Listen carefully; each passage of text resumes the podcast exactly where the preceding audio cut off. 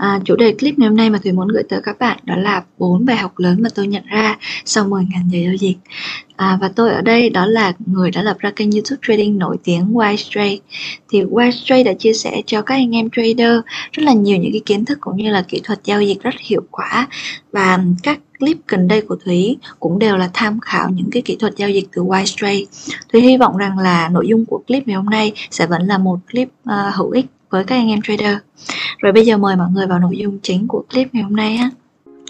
Cái bài học đầu tiên mà tôi muốn gửi tới các bạn đó là giá sẽ không bao giờ quá thấp hoặc quá cao có nghĩa là rất là nhiều trader khi mà tham gia giao dịch, họ thường sẽ bắt đỉnh bắt đáy, đúng không thì à, khi mà giá tìm đến một cái ngưỡng kháng cự hoặc là một cái ngưỡng hỗ trợ, trader sẽ cho rằng là à giá đến đây là cao rồi hoặc giá tới đây là thấp rồi, và lúc này họ có thể mua và có thể bán.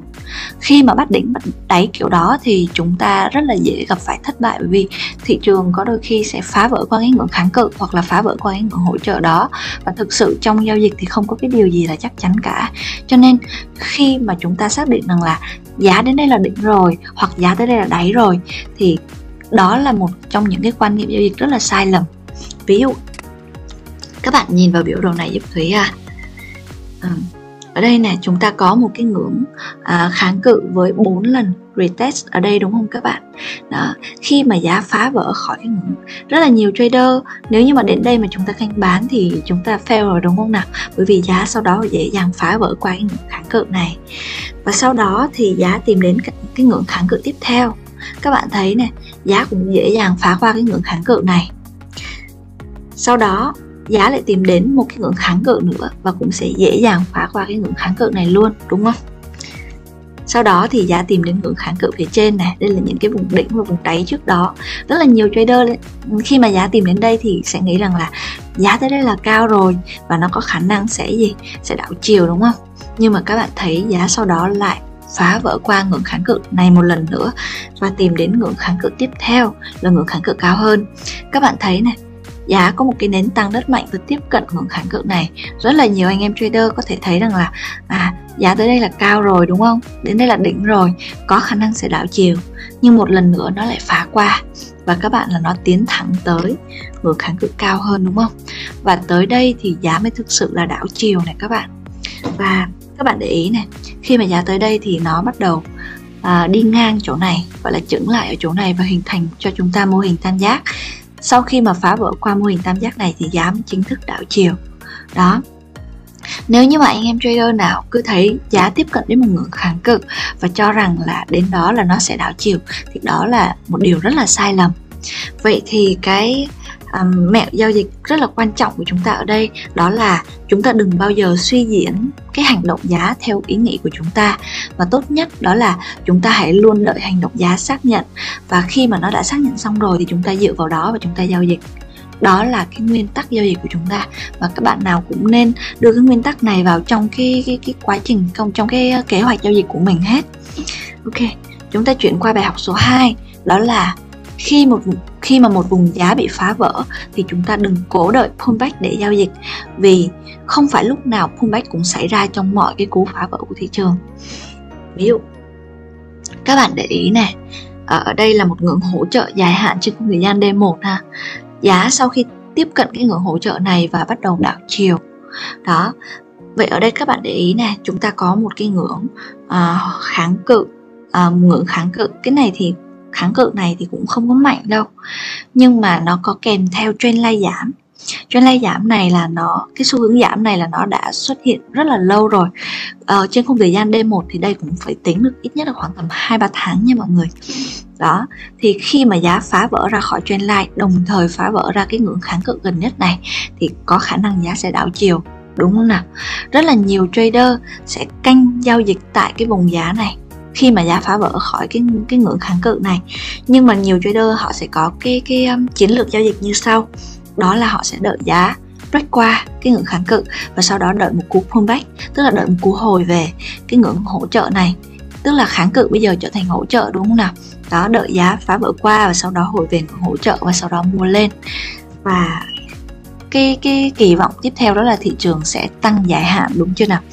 Đó nhưng trên thực tế thì các bạn thấy là có cú pullback nào xảy ra không? Không hề có pullback xảy ra đúng không nào? Hầu như sau khi giá phá qua cái ngưỡng kháng cự này là nó đã đi thẳng luôn đi thẳng tới cái ngưỡng kháng cự ở trên này đúng không nào? Đó nếu như anh em nào mà chờ đợi một cú pullback ở đây thì có phải là chúng ta sẽ bị lỡ cái cơ hội giao dịch rất là đẹp ở đây đúng không? Đó vậy thì à, tại sao ở chỗ này lại không có pullback? Tại sao ở chỗ này không có pullback? Thì các bạn để ý tiếp này. À, thực tế nếu như mà chúng ta để ý một chút về bối cảnh và à, chúng ta cố gắng tìm hiểu thêm những cái kiến thức xung quanh cái việc mà giao dịch pullback chúng ta sẽ thấy rằng là có những cái điểm chung như sau. Khi mà giá khi mà một cái xu hướng đã di chuyển trong một khoảng thời gian rất là dài rồi đặc biệt là trong trong thị trường forex các cái xu hướng thường nó không có giữ được bền vững thường nó rất là dễ bị đảo chiều. Vậy thì khi mà một khi nó đã tìm được động lực đảo chiều rồi thì thường ít khi nào mà có cái pullback xảy ra lắm. Thường khi mà nó phá vỡ được một cái ngưỡng kháng cự hoặc một ngưỡng hỗ trợ mạnh trong uh, một cái xu hướng trước đó để mà đảo chiều á thì thường là cái cú pullback uh, thường thì cái cú breakout đó nó sẽ khiến cho giá đi luôn. Đó và đặc đặc điểm thứ hai đó là nếu như mà anh em nào mà giao dịch breakout sẽ phải lưu ý đó là khi mà giá phá vỡ khỏi một cái ngưỡng kháng cự một, hoặc là một cái ngưỡng hỗ trợ với một cái um, cái động lượng với cái khối lượng mạnh á thì ít khi nào có pullback lắm thường là giá nó sẽ đi luôn. Tại vì lúc đó cái cú breakout đã được xác nhận rồi. Đó. Hơn nữa khi mà anh em nào muốn tìm pullback trong uh, trong trong một cái cú breakout á thì chúng ta phải lưu ý có hai điều kiện nó phải xảy ra. Đó là thứ nhất đó là người mua. À, thúy giả sử như là trong trong việc mà phá vỡ tăng giá đi ha. Khi mà phá vỡ tăng giá thì cú pullback mà muốn xảy ra tức là pullback ở đây là giá phải giảm lại đúng không mọi người? Đó thì cái cú pullback chỉ xảy ra khi nào? Khi mà những cái người mua lên trước đó bắt đầu thoát lệnh đúng không? Và điều kiện thứ hai đó là người à, đó là người bán phải như thế nào phải nhảy vào để bán xuống để đẩy giá xuống. Thì lúc đó cú pullback mới xuất hiện được đó nhưng nếu như trong một cái thị trường mà các bạn thấy rằng là chỉ có người mua thôi chứ không có người bán thì lúc đó một cú phá vỡ tăng giá nó sẽ khiến cho giá đi thẳng luôn. Chứ không hề giá sẽ đi luôn một chiều chứ không hề có cái chiều ngược lại. Đó thì như trong cái trường hợp này đó là một cái trường hợp mà chúng ta thấy giá phá vỡ và đi luôn không có pullback. Đó vậy thì à, làm sao để chúng ta xác nhận được điều đó? Cái này thì chúng ta bắt buộc phải tìm hiểu những cái kiến thức xung quanh cái việc mà giao dịch breakout ha à?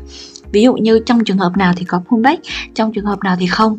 Đó nếu như mà anh em nào quan tâm về uh, về kiến thức về giao dịch pullback uh, giao dịch breakout pullback thì các bạn có thể để lại cho thúy comment ở bên dưới clip và thúy sẽ làm riêng một clip riêng về chủ đề này ha.